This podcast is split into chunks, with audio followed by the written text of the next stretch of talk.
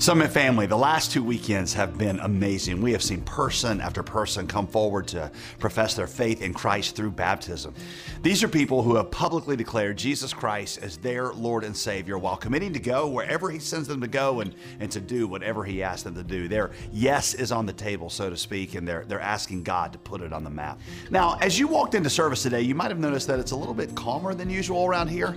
Well, that's because right now there are about 250 high school students, including my own, and uh, leaders on our annual high school fall retreat. Uh, we are a church that, that passionately cares about high school students trusting Christ. We know that this is the front lines of ministry, and we want to see them live out gospel saturated lives before they graduate from high school. So this weekend, our, our student ministry is with them on a retreat addressing some, some really weighty topics that our society throws their way, and they are learning how to, to know and follow Christ better in these. So, would you at some point today, would you stop and ask God to move in the hearts of our students, to, to draw them to Himself, and to use them to see a movement of the gospel happen in, in local high school campuses all over our city? So, finally, this weekend, we have the, the, the privilege of hearing from Pastor Ryan Kwan. He is here with us. Pastor Ryan is originally from Los Angeles. He moved to the Bay Area with a vision to, to plant a, a gospel focused church that was committed to blessing the city, not just spiritually, but also socially and physically.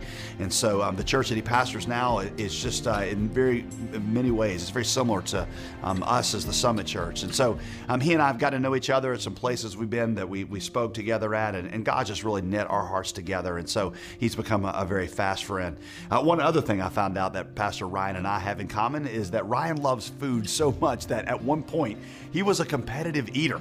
Um, he was in a steak eating contest and was practicing for it. He said the reason that he lost, he said my stomach was in shape, but I hadn't got my jaw in shape where I could I could chew fast enough. I cannot, I can't make even make that stuff up.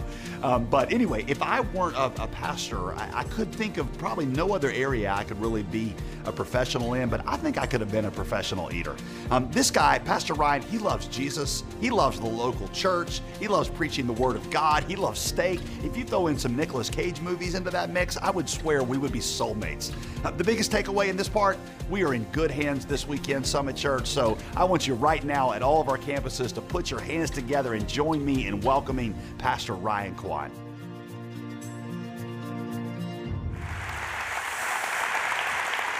Hey, what's up, Summit Church? I am blessed to be here, and I realize that I am standing on sacred ground. There's some robust preachers that have been on the stage preaching the Word of God, some white folks, black folks, brown folks, even some red folks, right? One of my best friends, Joby Martin, was here a couple months ago. Some of my best friends, he's the biggest redneck I know. And I realize, though, that you've never had a yellow. All right? So, a few months back, Pastor JD and I were speaking at a Gospel Coalition event, Suffering for Jesus in Hawaii. And he leans over to me in the front row and he says, Hey, bro, man, I realized that we haven't had an Asian brother preach at our church. So I was wondering, do you happen to have Francis Chan's number? I guess he couldn't come, so here I am. Next best thing. No, it went something like that. Listen, truth be told, this is the top five church that I would want to visit let alone preach, and I'm honored to be here. So thank you so much for having me. If you have the Bible with you, I hope you do. Would you turn to Isaiah chapter 55 for today's word? Isaiah chapter, chapter 55, and we will be looking at the first seven verses of this beautiful, beautiful book. And I've been enjoying your sermon series on Galatians. It's been powerful, it's been liberating, it is so gospel centered. And the Summit Church is a gospel centered church. And what that means to me is that if the Summit Church was a town, the main road that goes directly in the middle of town would be the gospel. And because of that, there are a lot of access roads that is adjacent to the main road of the gospel. And the very first and the most important one, in my opinion, according to the Bible, also would be mission.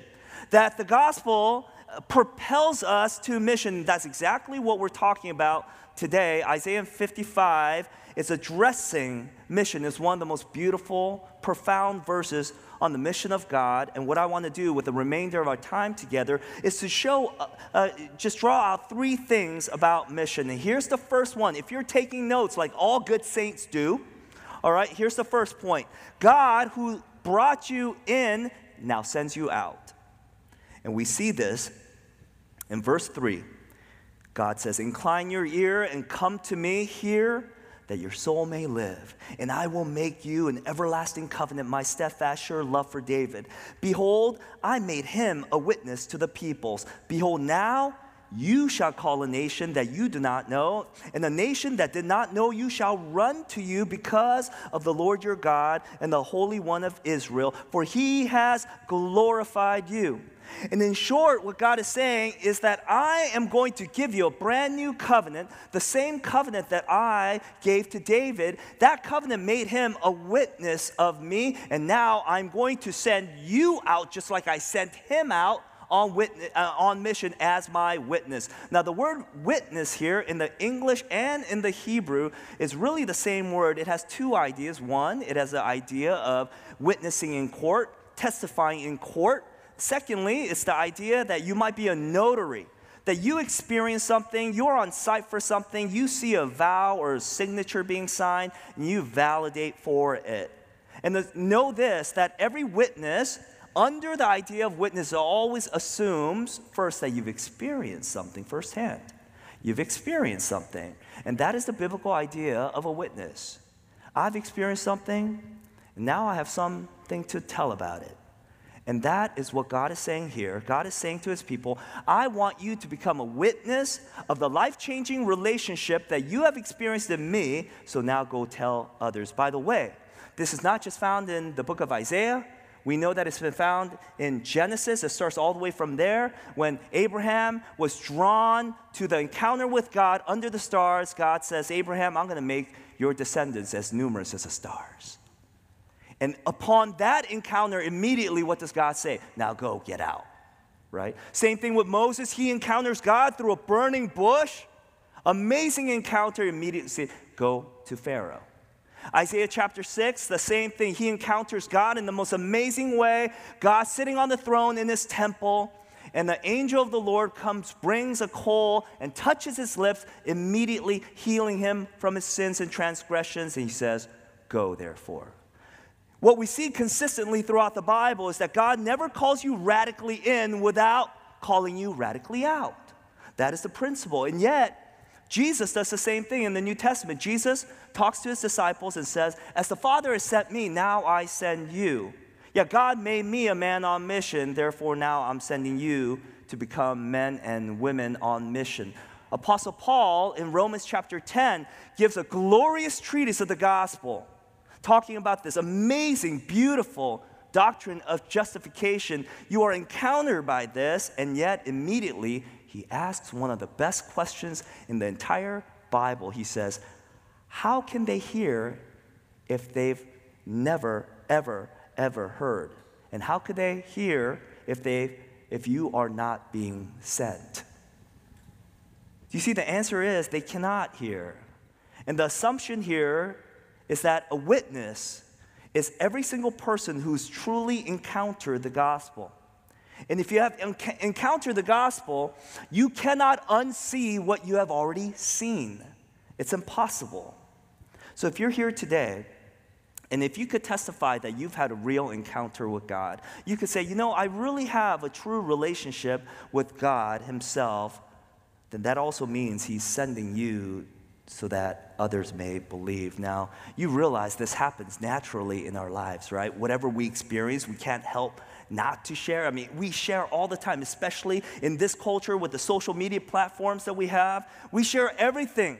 I mean, last week, I was speaking at a conference and I was dog tired. I just wanted to be home. I landed in my airport and I just called the Uber and it was 12 minutes away. I'm like, 12 minutes too long and 12 minutes pass. It says a white Honda Accord that is brand new is going to roll up and pick me up like a chariot. I was waiting, waiting. 12 minutes turned to 20, 20 turned to 30, 30 turned to 40, and I was getting angry because all the other people that were waiting were gone. And here I was standing by myself. Finally, after 45 minutes, not a Honda Accord rolls up, but it looked like a chicken coop on wheels rolls up, right?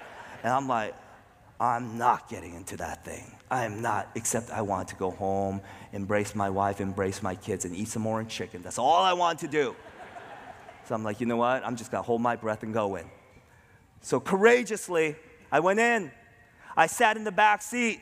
And before we could even leave the airport, he turns around and, quote, tells me this. Ready? He says, Sir, do you mind if I take a time out to drop a deuce? All right, maybe that's a California term. All right, he had to go potty. now, is that a rhetorical question? I mean, could you actually refuse and say, no, I, I, you cannot? I mean, is that even an option? Right? I, and I don't think so. So I'm like, uh, I, this is so weird. I guess so, right? And he goes NASCAR on me, starts peeling out, finds the nearest hotel, and stops in the middle of the turnabout. Middle, not on the curve, and he bolts, leaving the car running, leaving me in the back seat. People honking, try to get around me, and I'm like, so embarrassing. The first thing I do is I get out my phone and I text my wife, babe, my Uber driver is dropping the deuce. then the next thing is I open up my Facebook app and say, my Uber driver is dropping a deuce. right? Listen, whatever we experience, we can't help but share, right? I mean, that's what the premise of Yelp is, right? When Yelp was created, Nobody said, ah, they're not going to share their opinion. No way. But you know what? The scientists of Yelp knew something that we didn't. Yeah, we love sharing anything that is compelling to us. This is what our Facebook is, Instagram. If I were to go on your Instagram, I know exactly what you're endorsing. If you come to my Facebook, you would exactly know that I endorse three things Jesus, family, and food. Those are the only three, three things that you'll see. And that is the reality. You see, you might endorse UNC or Duke or family vacations, but whatever it is, you are a witness to all things that are good and compelling in your life. So here's a thought that if you're finding yourself so compelled that you're propelled to share the Word of God, to share the gospel, then that means you're really compelled. And yet, if you're not propelled for the gospel, then perhaps and maybe you've never been compelled by God. Maybe you've never been compelled by the gospel. If you've never had the sense that you're being sent out with this inner compulsion to bear the witness of the life changing relationship with God, perhaps you don't have one yet. And this is what verse 5 assumes. Listen, it says, Behold, you shall call a nation that you do not know, and a nation that did not know you shall run to you. This is mission, right? Because here's the reason why we should go out of the Lord your God and the Holy One of Israel has glorified you. I love that. In the NIV, it translates it as He has endowed you with splendor. Not marvelous. He's endowed you with splendor. How beautiful that He has taken you from ashes to beauty, from deadness to life, from depravity to glory, from mourning to dancing. This is what it looks like for you to be endowed with this incredible splendor of the gospel. It's beautiful. If God has brought you in, He has endowed you with splendor. and Now He sends you with that splendor to share that splendor with the world. See, all people who have encountered the living God are men and women on mission. Amen? Uh oh. Amen? All right. All right. Here's point number two God sends you out with a message that satisfies. A message that satisfies. Listen to all the imperatives that we see in chapter 55. It says, Come. What an invitation. Come, buy, and eat. Come buy wine and milk. Listen diligently to me. Eat what is good. Delight yourselves in rich food. If we're not careful, we think we're being invited to dinner or something, right? But this is not an invitation to dinner. This is not just an invitation to be filled. You know what this is an invitation of? It is an invitation to conversion conversion. And this is how we know. If we read the entire context of all seven verses, we will see God will say things like this. In verse 7, he says, Forsake your way. Okay, that is conversion because the way is your behavior. Then God says, Forsake your thoughts. So that's even further pointing to conversion because he's not saying, hey, just change your behavior. He's saying, change your mind and the way you think, right? He goes on in verse 2 and says, I'm going to give your soul delight and satisfaction. I'm going to give your soul life. What is he talking about? You have to understand that the soul in Hebrew means really the totality of your being. It talk, it's talking about your heart. For example, when the psalmist cries out, Bless the Lord, O my soul, all that is within me.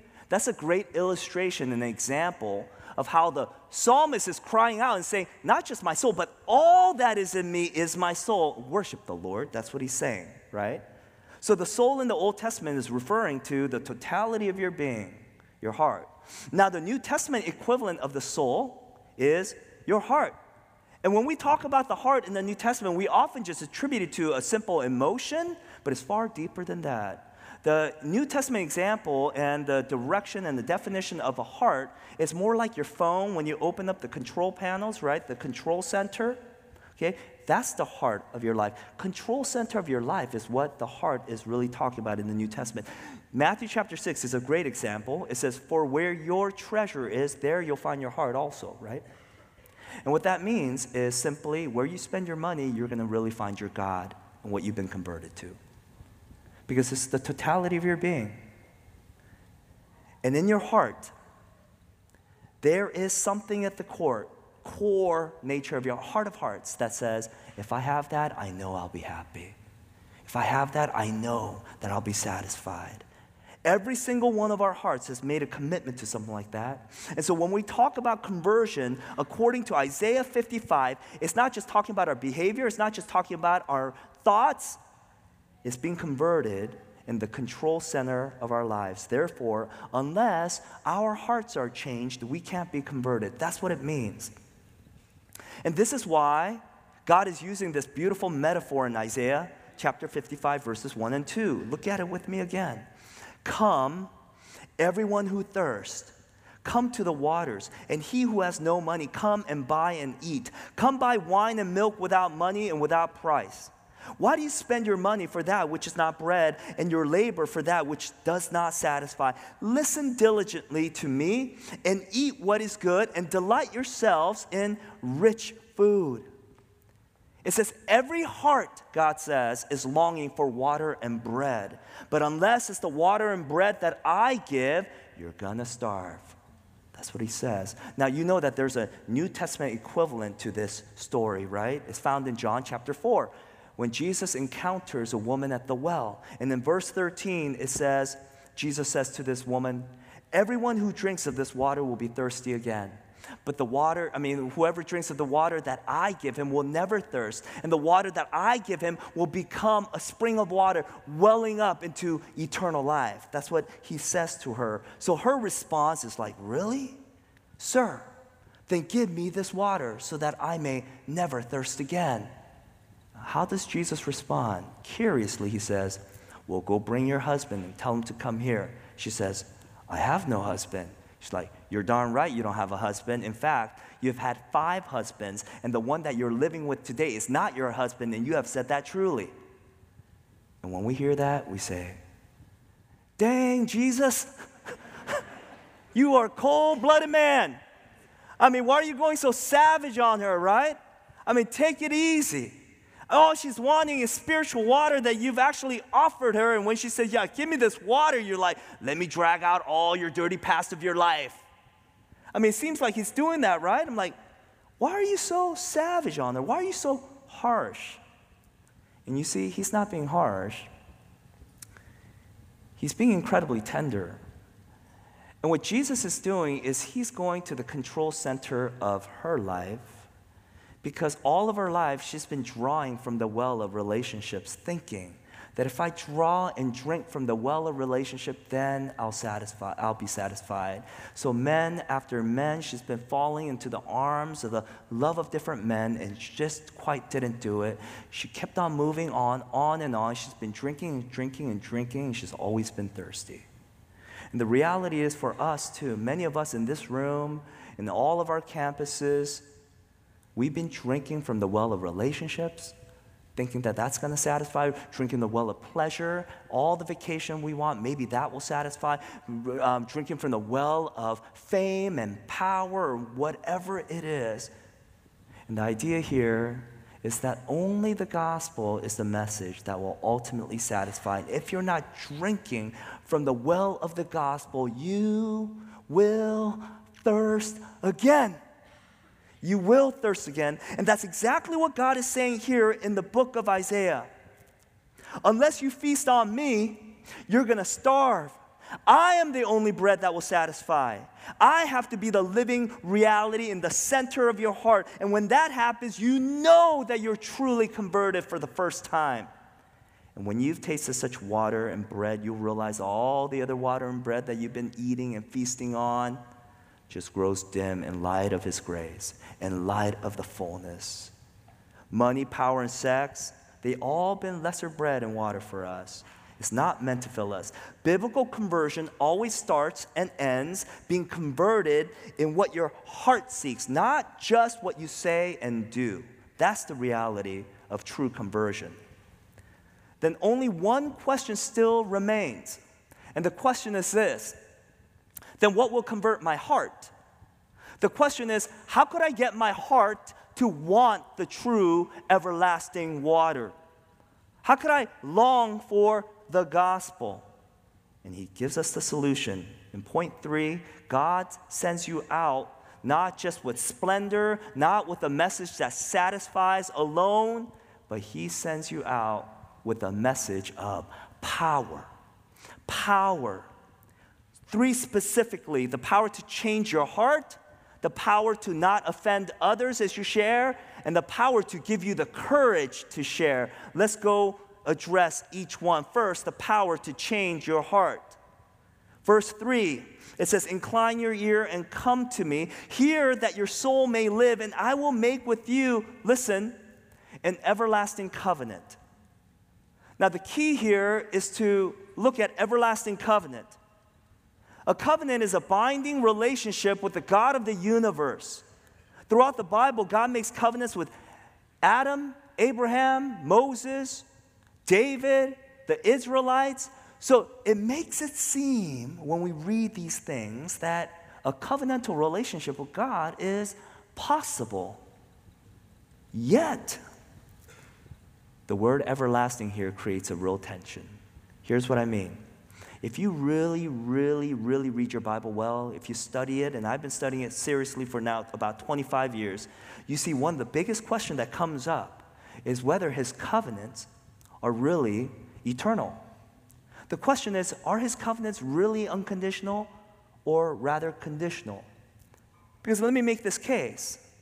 When we read the scripture, sometimes we see God saying, I will never leave you, forsake you, right? Like how comforting. What a covenant. What a promise. That's unconditional, right?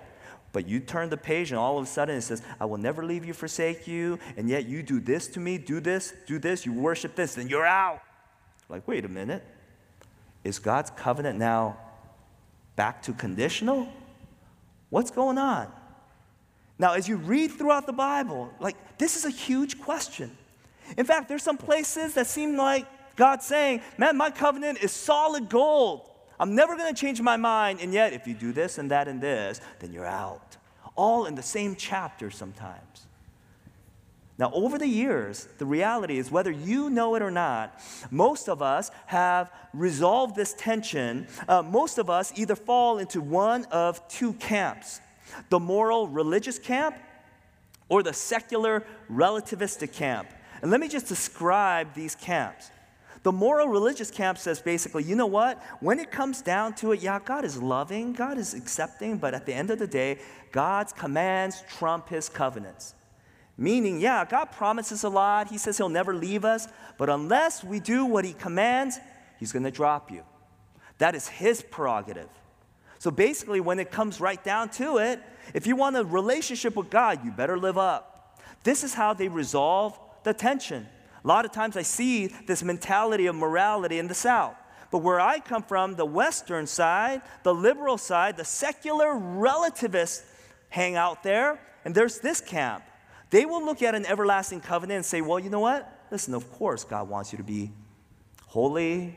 He wants you to honor his commandments, and it's all good. But at the end of the day, covenants trump the commands.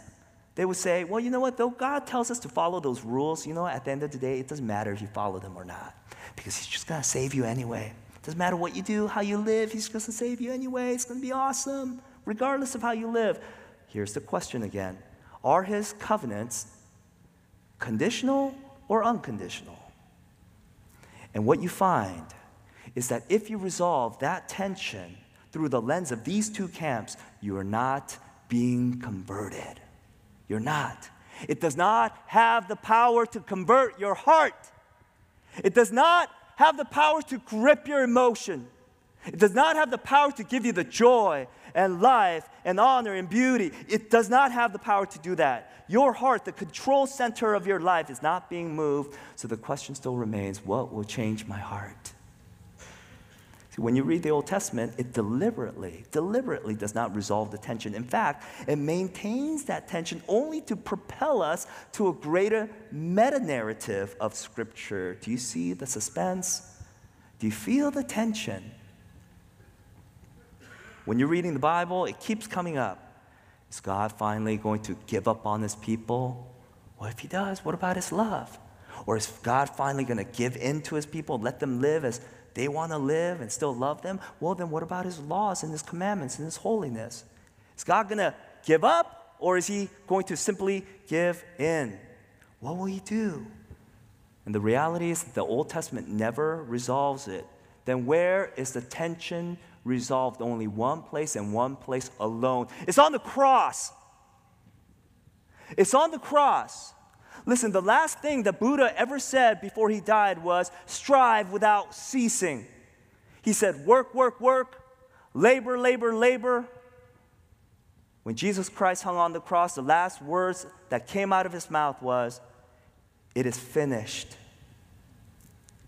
Tetelestai, which means, I have accomplished it. Meaning, on that day on the cross, God treated Jesus as if he had lived every sin through every person who would ever believe.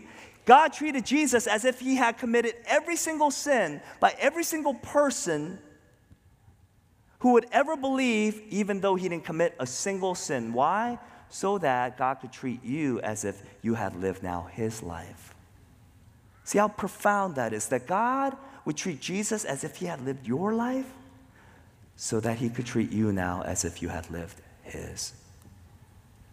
And if that doesn't strike you, let me peel back another layer. Ever wonder why Jesus lived 33 years? You ever wonder that? I mean, think about it. If you and I were kind of designing a plan of salvation, this is what I would do. The father would talk to his son and say, You know what? You must go and make a people for yourself. Like, okay, daddy, I'm going to pack light because it only requires three days. I'm going to go down on a Friday, die on the cross, come back by Sunday, and we'll call it good, right? In fact, there's no other component in the gospel that saves but those three days, correct? Then the question is why the 33 years? Especially the early years where the Bible doesn't give much commentary. Why, why would he live those early years? I mean, could you imagine Jesus as a little child? Could you imagine him? Did he know calculus? Did he know that? Could you imagine how annoying it would be to be a sibling of a perfect child? how annoying it is. You can imagine James is bussing the dishes and drops one, cracks all over the ground. Mother Mary turns to him and says, James, what would Jesus do? right? No wonder James didn't believe. Right? Unknowing, right? How about the last three years of his life with all the persecution and suffering and spitting and marring? Why did he go through that? Why? Why the 33 years? Why? Let me tell you why. When Jesus came into his public ministry, he went first to go find John to be baptized. When he sees John, John says, Jesus, you're the Messiah. You need to baptize me. And Jesus says, No, John, you need to baptize me. And the next few words will revolutionize the world because he said, You need to baptize me because I must fulfill all righteousness.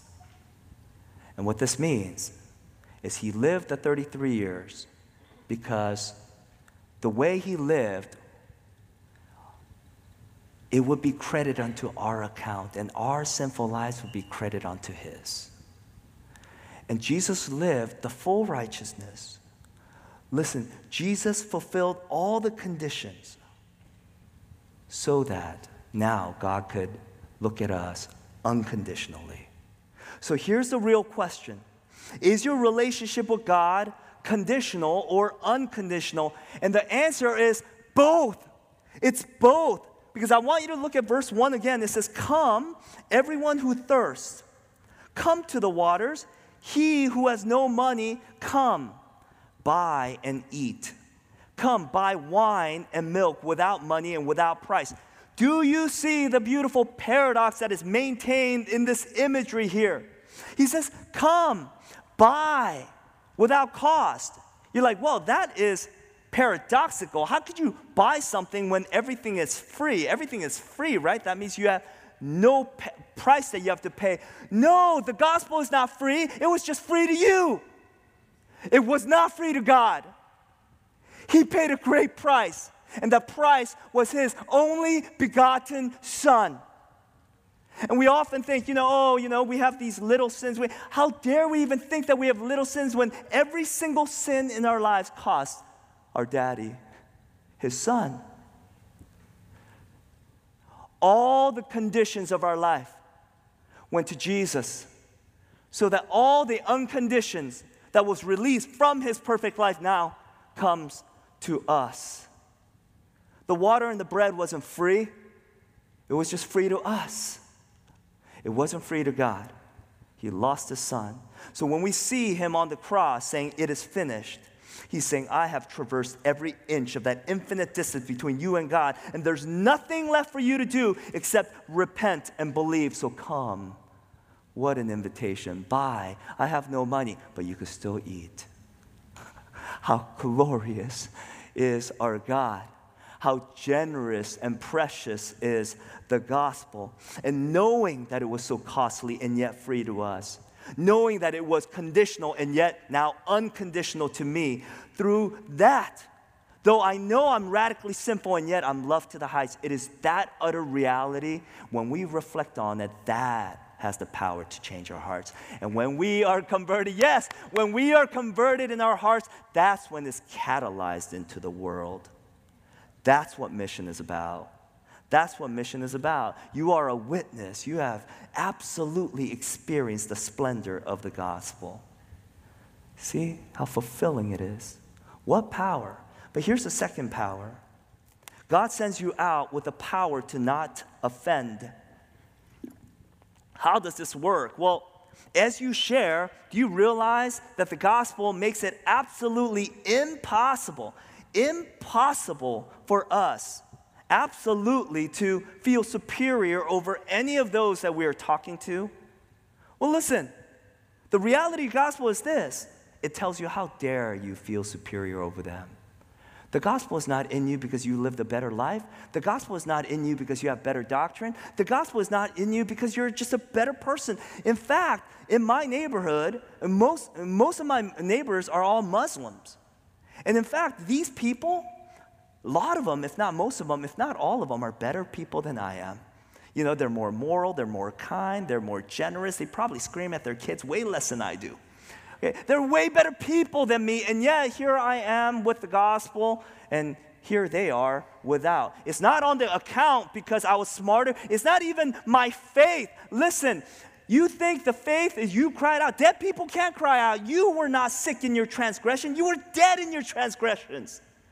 God didn't find you in the hospital, God found you in the morgue. More people cannot cry out. And if God's going to save you, He's going to reach to the utter depths of deadness and bring you back to life in resurrection. Yes, it's true. So we see in Ephesians 2 For by grace we've been saved through faith, not of ourselves. It is a gift of God, not as a result of our works, meaning both grace and faith has been given to us as a gift. We can't have faith unless God gives it to us. You see, we can't even take credit for even our faith. God gives it to you. how dare we then feel superior over anybody else we share with? You see? The gospel strips you of the superiority and it utterly humbles us. And when we approach the gospel and others with that attitude and that heart, with that doctrine, they'll receive it. It does not offend. But here's the third thing that the gospel empowers us to do it gives us the courage to actually share with others. And what I mean by this is that if I were to be so honest, the number one reason for not sharing the gospel is that we have not been enamored by the splendor of his glory. That's the reality. But the second close reason why we don't share the gospel is because we are actually scared. That we're fearful. We're fearful that this might change our relationship. We're fearful of rejection. We're fearful that somebody be angry at us. But how do we gain this courage from the gospel? One way and one way alone. It comes from being so affirmed by God that it starts meaning less of whatever person is rejecting you or whatever opinion that others have of you. You care less of what people think because you're so affirmed by God. give you an example of this. My son, when he was 10 years old, I saw him sitting by a curb when all the other kids were playing on the jumpy houses and the obstacle courses that we set out on a great party that we're throwing at church. We're having really a good time, and here's my son on the curb grinding on a hot dog. Now, listen, us Kwans, we're known to grind on hot dogs. Yeah, that's, that's what we do. And yet, my son, he was just alone. So, of course, as a tender dad, I, I knelt by his side and I said, Son, um, what's going on? It seems like you're thinking about something. He goes, Dad, could I ask you a question? I'm like, Sure. What will you ask me? He says, Dad, what is the greatest temptation of man?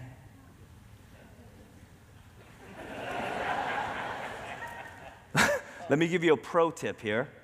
When you are asked a question that you do not know the answer to, just flip it around and just ask the same question what do you think is the greatest temptation of man? And he's like, Well, I think it's money, power, and fame, Dad. Oh, that's good. Taking a little note there. He's like, But Dad, I'm not tempted because I realize I'm the richest kid in the world. You know why? Because I have the gospel, and because of the gospel, God says that I'm an heir to his kingdom. I'm like, Come on. He goes, But Dad, you know, I'm also like really powerful because the world wants this power that I have that they don't. That is the power to live forever. I'm like, preach, boy. he goes, Dad, and you know, when it comes to popularity and fame, LeBron James' son is really popular on the account of his dad. But you know what? I'm the son of the king of all kings. I'm like, preach, boy, preach. I'm like, boy, when did I ever teach you this? He's like, you didn't. Like my Sunday school teacher did. my son now, he's 13 years old. And just last week, he got rejected by his first love, a 13 year old bratty girl. and as a tender father, of course, I knelt down as if he was grinding on a hot dog. Son, are you okay? And he's like, Dad, She's just a girl. She's not my God. And she's like, I'm already fully affirmed in Jesus Christ. I know who I am. I'm like, dang, boy. yeah, I'm like, oh my gosh. And my emotions and my identity is so fragile. When you don't laugh at my jokes, I'm hurt. right? And here is a 13 year old boy, so grounded in the reality of a simple faith of the gospel. He knows he's so affirmed that all the other opinions in his life matter less. Listen, let me ask you a question. What is the greatest compliment you have ever received? What is the greatest compliment? Somebody saying, Wow, it looks like you lost some weight. Maybe 20 pounds. Oh, that's offensive. 10 pounds. You look like, wow, you look great. You're like, thank you. Man, your face is radiant. Your skin is really glowing. You look great. Man, I love your haircut. Man, where'd you get it? That's awesome. You realize every compliment that we receive on this side of earth is temporary, and it's eroding, don't you know that all the weight that you just lost is ferociously fighting its way back home? Do you know that? You know that, right?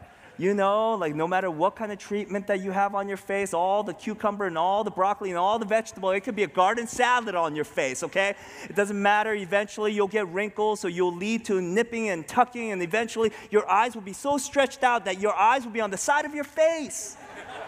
you realize that, right? You realize that no matter what you do to your hair, how much you color it, eventually it all grays out, it all falls out. Now, listen. This is the commendation that you will receive from God, and you have because of the gospel. Compare all that you have ever received, all the compliments to this. And God says to us, because of the work on the cross, because the work is finished, because of tetelestai, I have accomplished it. Now, in your life, I view you as if you have the greatest beauty, the most righteous life, as if you've lived the most courageous life, most humble life, most generous life, most sacrificial life. You are sacrificial, noble, holy, and courageous and humble. This is how God views us today. And you're like, that's scandalous. Man, I didn't live that life. But when Jesus went on the cross, on that day, God treated Jesus as if he had lived your life so that he could treat you as if, now as if you had lived his perfect life. That is the great exchange. That's the substitutionary atonement, which means now we get to hear the everlasting affection from this everlasting King of everything that Jesus has ever accomplished now is credited to us. So now God looks upon us and says, You are my beloved child in whom I'm well pleased.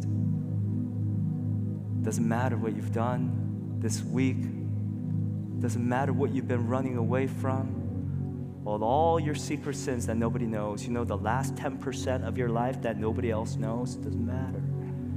God looks upon you on the account of Jesus' life, says, You are my beloved Son, and I'm well pleased with you.